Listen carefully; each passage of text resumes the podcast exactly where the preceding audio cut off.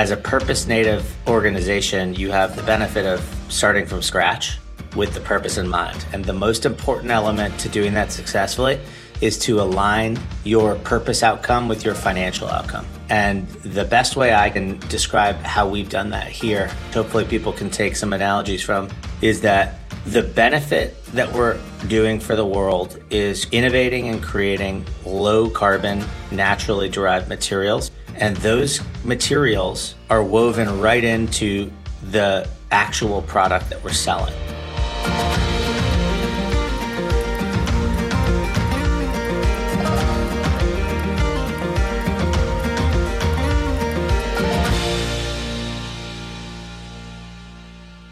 Hey, folks, I'm Conor Gaughan, and welcome to Consensus in Conversation, a podcast where I interview the brightest minds in sustainable business and learn how they align purpose, profit, and innovation.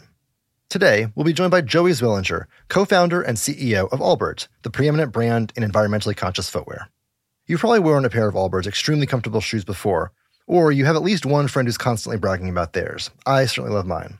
But a quality product is only part of what makes the company so special. Allbirds' mission is to create apparel with the lowest possible carbon intensity, and this purposeful directive permeates every aspect of the organization, driving them to become one of the most disruptive forces in footwear and fashion. Joey has always had the ambition to make an impact, and he's achieved this by investing and innovating to find natural, low carbon material alternatives to plastic. But Allbirds has grand aspirations to improve the entire industry, so they make it a point to open source their discoveries in order to encourage industry wide collaboration and hopefully make a more sustainable fashion and footwear future.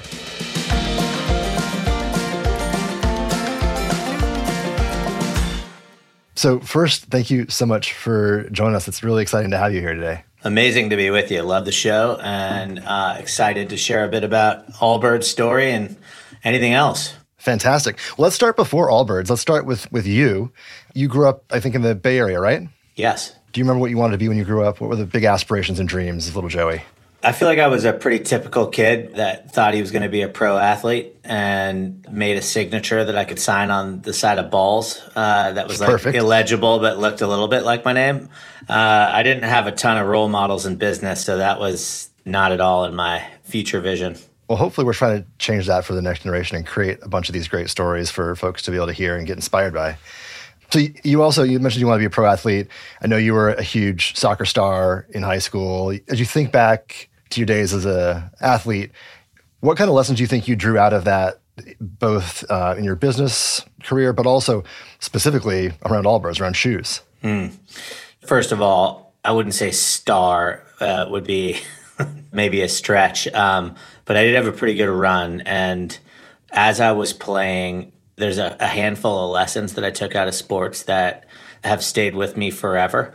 You know, one, I'm just an ultra competitive person. It's how I'm wired, and it's all about outcomes, and yet a deep understanding that how teams come together and interact with one another is actually the way that you develop great outcomes. And then there's a unique one that I started understanding pretty early on, which was about diversity and meritocratic environments. And you know, Sure. I grew up in a fairly homogeneous place. There was, you know, mostly white kids, all kind of middle class or somewhere upper class. And so not a lot in my daily life when I go to school, but when I get to the sport field, what I would find is that all walks of life came together different skin colors, different backgrounds, socioeconomic backgrounds, ethnic, you name it. And it completely went out the window. What baggage you brought with you or what privilege you had with you. It was purely about how you could deliver. And all the way through college, it's always been the most meritocratic and diverse groups of people I've ever interacted with. And it showed me the power of having that culture of performance and that culture of outcomes. And so it really started to shape me around this idea of team culture, the value of diversity, and the cost of not being open minded to diverse backgrounds. Yeah, and intrigued with the analogy of the of the team, and I mean, I know every position on a team has a very particular role. Oftentimes, you know, the midfielders are right there, the glue that kind of connects the defense and the offense. They both attack and defend. They probably do some of the most running around on the field. Sounds an awful lot like an entrepreneur to me. Uh, so I'm curious, you know, do you think there are any particular roles that fit your personality type both on the field and in the office? It's a really interesting question. You know, I think there is more definition around the roles that you play when you're playing sport. And I think as in business, it's so dynamic. And there's a whole bunch of individual players that have defined roles that need to understand how they ladder up to overall success for a business. Yeah. And there's executive level folks that need to be much more dynamic and in the entrepreneurial phase, the very early phase, they really need to be player coaches.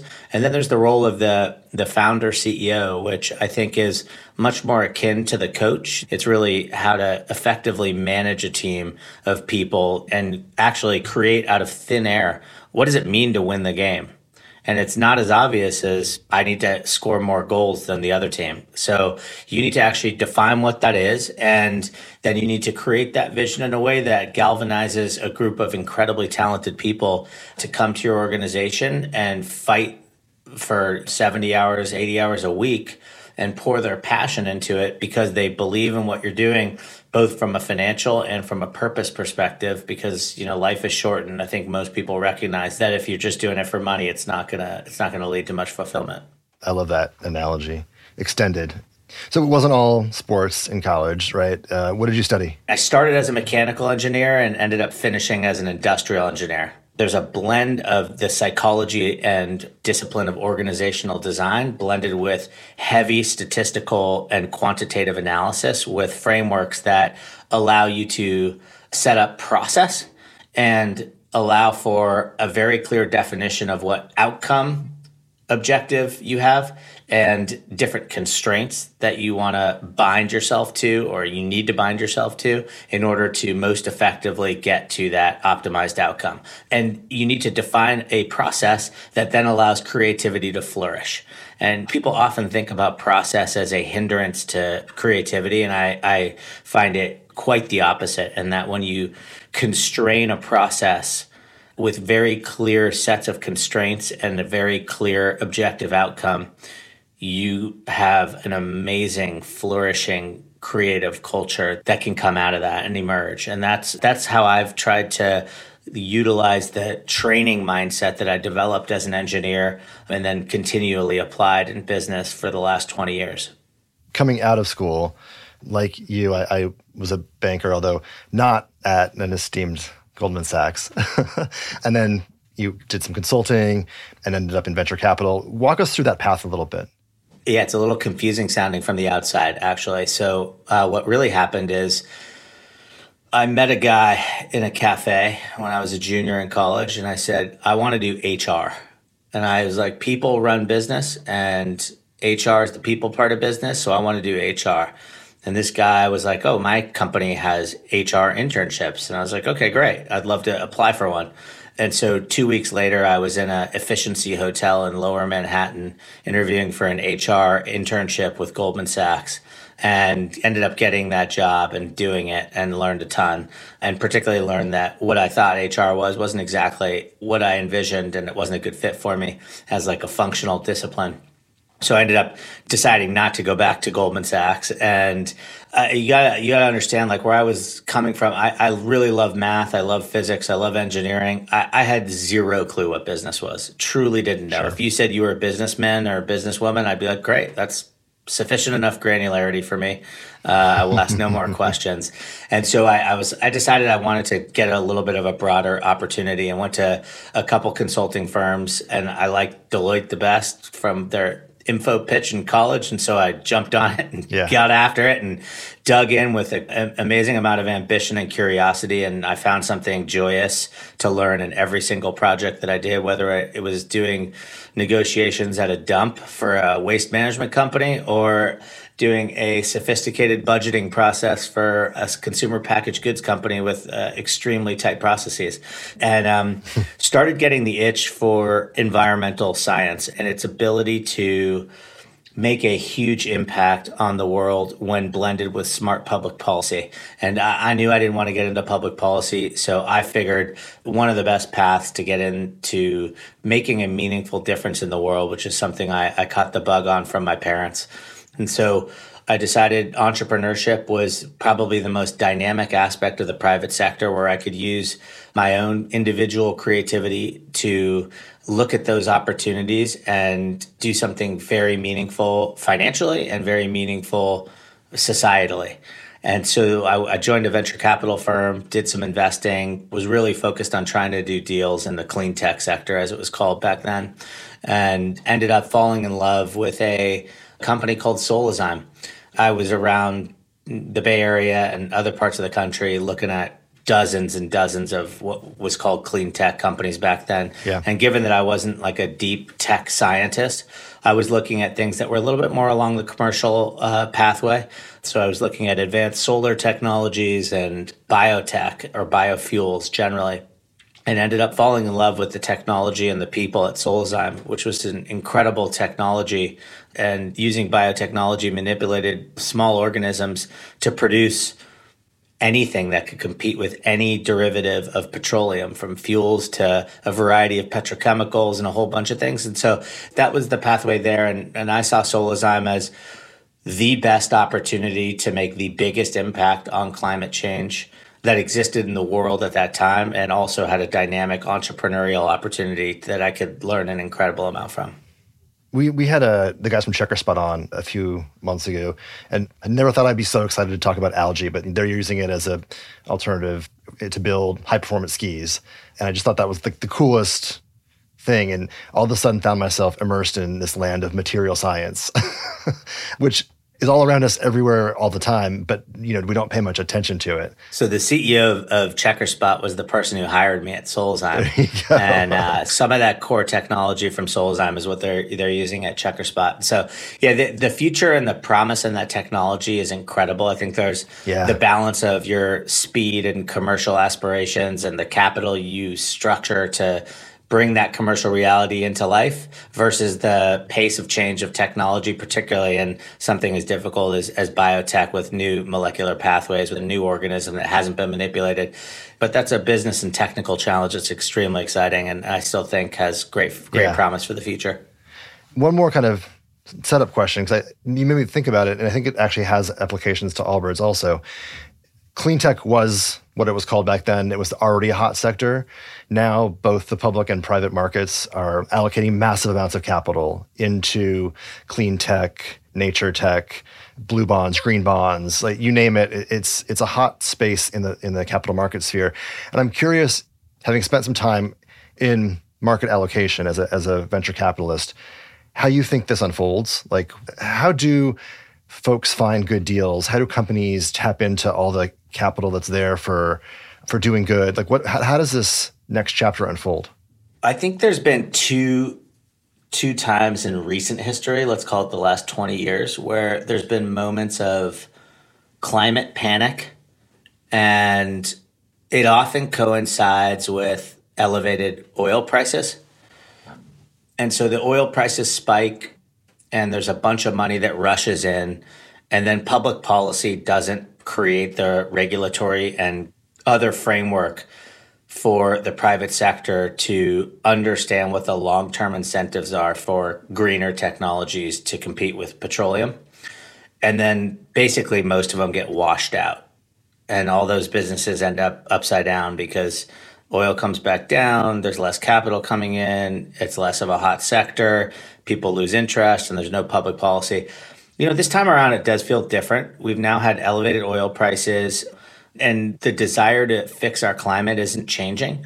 I think people really recognize, and the IRA that was passed this year was a step forward. I think there's a lot more action happening under the hood right now in the US government that is making great strides. There's a lot of good stuff happening in Europe around the use of, of border adjustments and trade policy to affect different developing nations energy grids and the cleanliness of those. So there's a lot of really good stuff happening here, which are creating. It's not like a, a one-time, very clear regulatory framework, but it's it's being cobbled together sufficiently right now that I'm growing my optimism that the frameworks of public policy are going to be in place such that it's going to incentivize the private sector to continue to invest in climate tech or whatever you want to call it. I think there is a a lot of money flooding into it some of that is going to be completely wasted money but there's going to be some real winners that come out of it. And in any huge sector of, you know, multi-generational 50-year wave like semiconducting or computing or, you know, web 1.0, web 2.0, these are like multi-decade things that happen. This is another multi-decade wave. And this is going to be a place that money will continue to flow in so I, am a big believer that that you got to find secular changes that are happening in life that meets with your individual purpose as you're managing your career, and this is one of them that is I feel gives great societal value if you spend your life and human capital time against this problem. And I think the financial structure and the regulatory structure is coming together in a way that is quite optimistic. Yeah. Well, it seems like there's some systemic factors too this time around, right? There, people are recognizing the need for supply chain resiliency, and we can't be, you can't always be reliant on foreign petroleum for material production. Like, there needs to be supply chain resiliency extends beyond just the price of oil for cars and extends all the way to you know polymers and everything that's being made. I think the biggest the, I think the biggest thing is less about energy independence and petroleum independence. I think it's more about the geopolitical strain that we have with China right now. Sure, and that's the biggest set of turbulence that's going to be shocking the markets in the next five to ten years.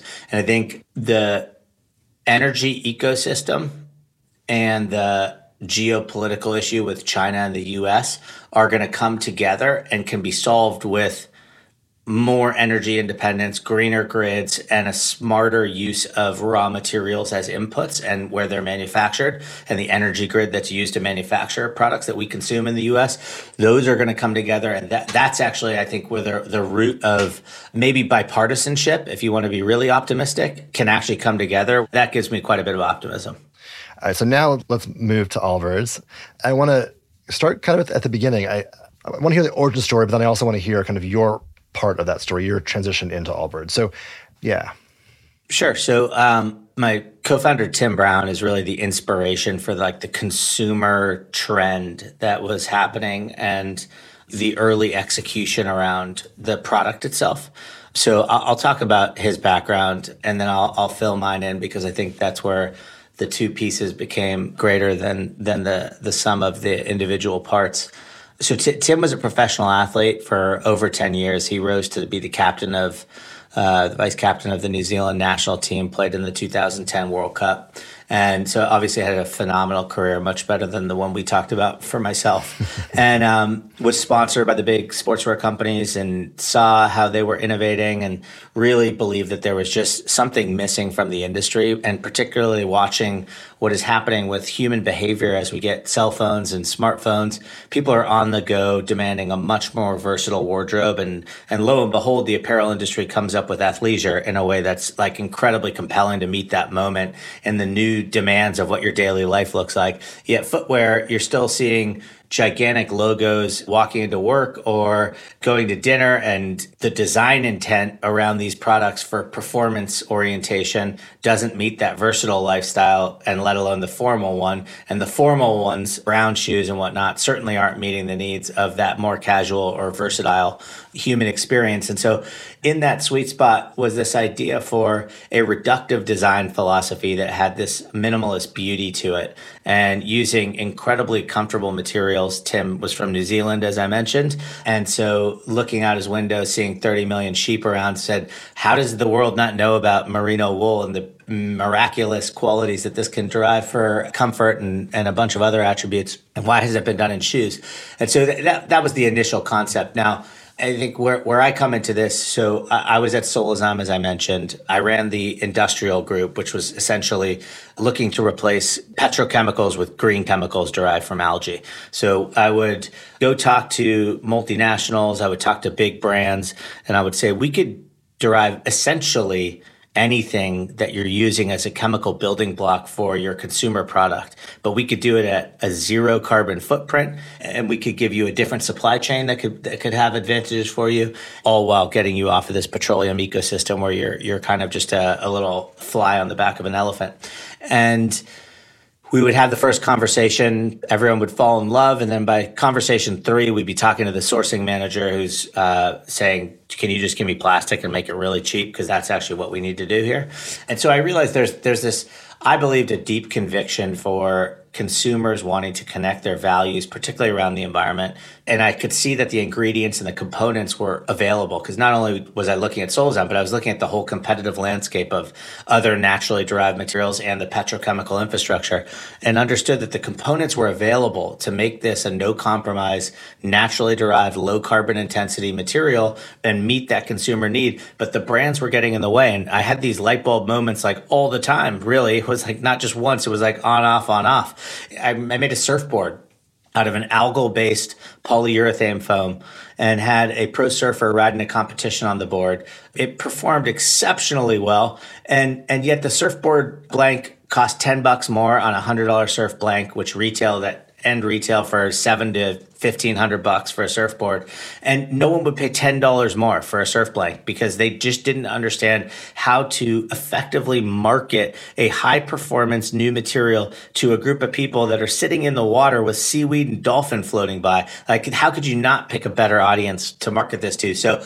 it struck me that going downstream, meeting the consumer where we, they needed to be met, and doing this in a way where I could find an opportunity that could systematically bring novel new material materials that were low carbon intensity, naturally derived, and created a great consumer experience and didn't sacrifice any of the performance attributes that you were looking for, cost attributes or whatever, was an incredible opportunity to maybe not move as many molecules and weight as I would have envisioned that I could at Solazyme, but actually expressing the way that consumer products should really be built and forever should be built, which is more like a tree than it is a typical consumer product where it's not extracting from the earth. It's in fact hopefully helping.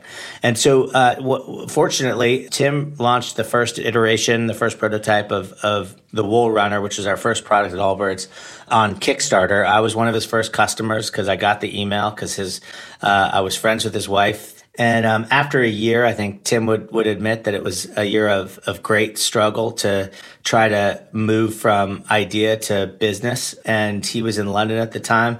My wife suggested to me that, hey, maybe you should chat with Tim. And the reason for that being his wife and my wife happened to be roommates in college and very close friends. So got that nudge from uh, the smartest and most supportive and strategic uh, person in my life, which is my wife Liz, and got the nudge. Ended up talking with Tim for about six months. And over that period, pieced together what we thought was an incredibly compelling opportunity to do just what I described systematically bring amazing materials and better consumer experiences through shoes, uh, and do this in a way that could compel people to see uh, that the dearth of leadership in the footwear industry and beyond was something that needed to be filled and could create a once in a generation type brand um, that we're trying to build at Allbirds. And so that's what we embarked upon. We agreed to do this about, let's call it April, May of 2015. I quit Solazyme in July. We raised capital in August. We launched our first product after an incredibly stressful period of time on March 1st of 2016. We did it with websites open in the US and in New Zealand and um, sold a million dollars worth of product in the first month and went on to start the foundation of something that would be an incredible first chapter of Allbirds, which kind of leads us to today. I would call um, moving to chapter two here. And it's been a very, very good start. And now couldn't be more excited about the future. When you think about chapter one, and I mean, what was the growth hack that got you to a million dollars in sales on your first full product launch in a rush time frame? That's just such an incredible accomplishment. And I'm wondering if you look back and think about how you did that. What lessons learned for others do you have in that? I'd say the biggest lesson is that there is a zero growth hack. That's not the way you get this done. And if you think about it, you know, Tim had been messing around with shoes since 2010 and put up a Kickstarter in 2014 with the initial prototype. Once we started talking towards the end of 2014, we took six months to really sharpen the focus of the 99 things we would say no to and the one thing we would say yes to. And we then took that focus and actually invested a significant amount of capital. I mean, we, I think we must have invested at least a million and a half dollars before we launched on March 1st of 2016 And it was all focused on an extremely sharp offering and a sharp message. And that's the importance of focus. We poured everything into making the best product that we could with the clearest message and then amplify that message as best we could. We ran around and talked to lots of journalists the two or three weeks leading up to launch. We gave them a pair of shoes. We had that in time to be able to deliver all that seed product. And, you know, one of the journalists was from Time Magazine, said it was the most comfortable shoe ever invented put that out into the world on our launch day. So, you know, a lot of hard work with an incredible amount of focused messaging can create good luck.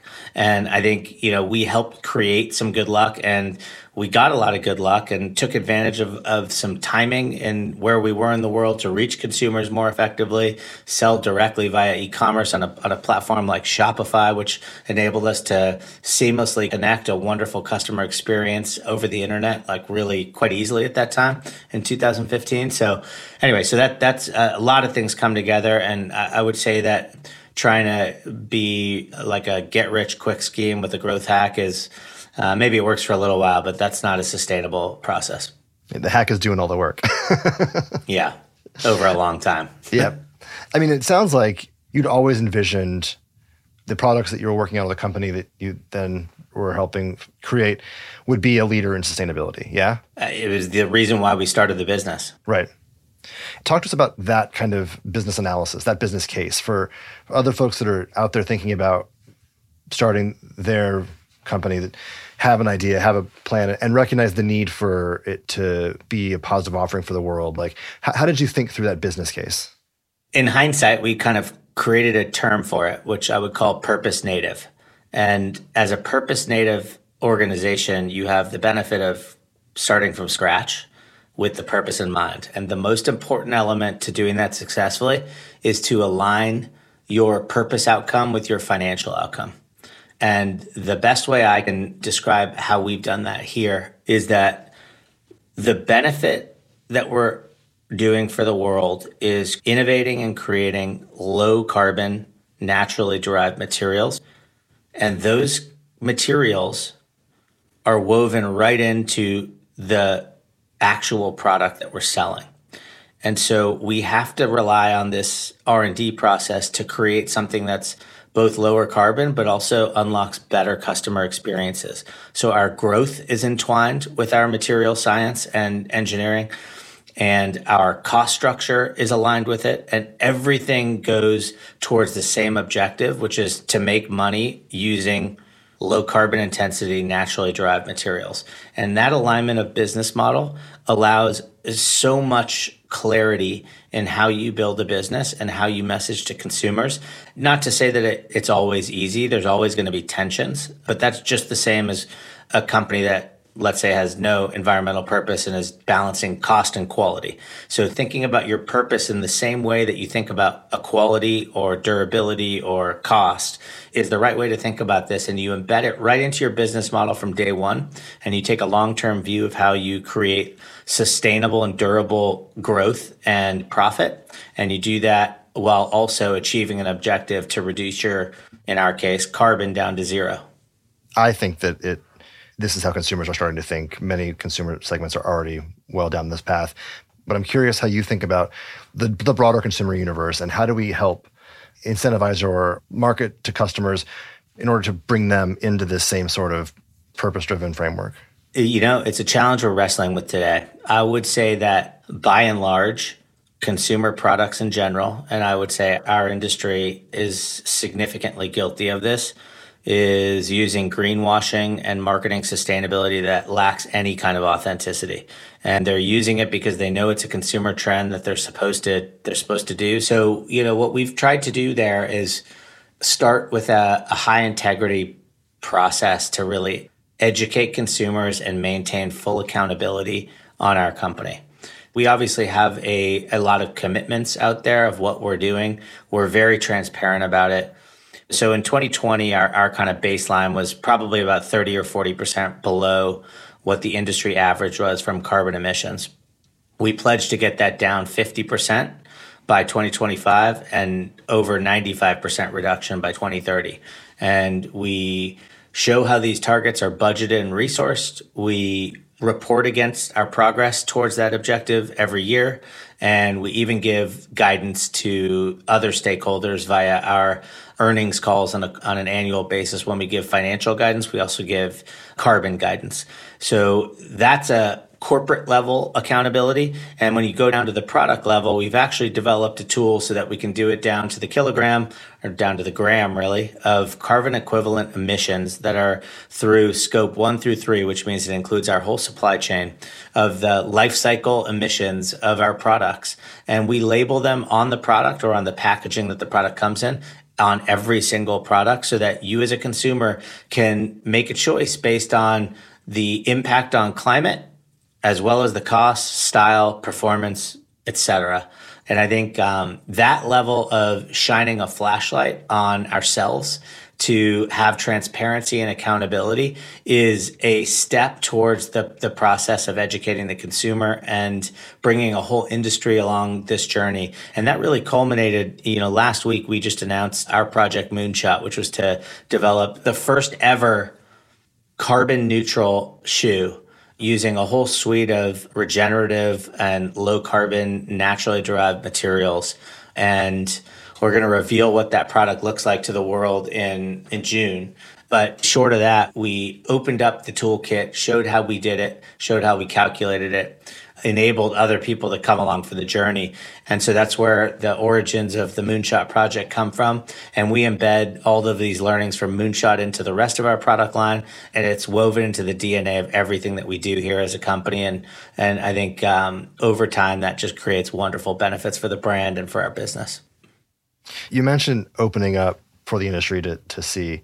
And I know you guys have always been really cutting edge, open sourcing a lot of your innovations for the entire industry to try to advance more sustainably. And I'm curious how that conversation has gone. How did you get to that point, and how's how do you feel like the industry is incorporating it or coming along for the ride? Yeah, there's, there's been a few examples in our history. You know, I think you can compete vigorously for market share in an industry, but collaborate on sustainability. Mm-hmm. And in any consumer products industry, typically there's a manufacturing ecosystem out there that does a lot of the work for the brands. And beyond that is the raw material supply chain. And the raw material supply chain typically is incredibly capital intensive. So, for example, if you're using polyester, polyester comes out of a byproduct of fuel production. The petrochemical industry gets it, makes a ton of polyester, and there's probably one factory will have $1.5 billion invested in it to take some output from petroleum and make it into polyester. So a billion and a half dollars. What brand in the world would spend a billion and a half dollars on a factory just to make one component that they use in my case in a shoe? The answer is no one would do that. And so when we think about that value chain, when you go further upstream to the raw material source, that is the place where you can collaborate deeply with your competitors and you can bring much better low carbon materials to the world. And you can share those and then you can sprinkle your magic pixie dust and do a great design execution and market it really effectively. And that's what you do as a brand. So one example of this is we went to brazil uh, we knew we knew early on we had a wonderful suite of materials for the top of the shoe the insole of the shoe the laces the eyelets. We had we had all that really dialed but the the bottom of the shoe, the sole, is really difficult to do not from the petrochemical ecosystem. But we did know from my background at Solazyme was that there was a company down in Brazil leading the charge on green chemicals, taking waste stream of sugarcane and translating that through a, a string of chemical steps to something that was carbon negative. And we convinced them to take that process and apply it against one of the most ubiquitous materials in the sneaker industry, which is also used as an adhesive in automotive and a few other things. And we convinced them to help us create SweetFoam, which is this sugarcane derived foam that we use for the bottom of our shoes, the soles. When it's produced at our partner factory in Brazil, is a carbon negative material and is actually sucking tailpipe emissions out of the sky embedding it into the sugar source in sugarcane. And the waste stream, when you make refined table sugar that comes out of that, can be turned into a shoe sole. And so it's actually better for the world that we're doing this versus if we hadn't been there in the first place. And that's that idea, really embracing that idea of being a tree more than a, a consumer products company typically thinks about themselves.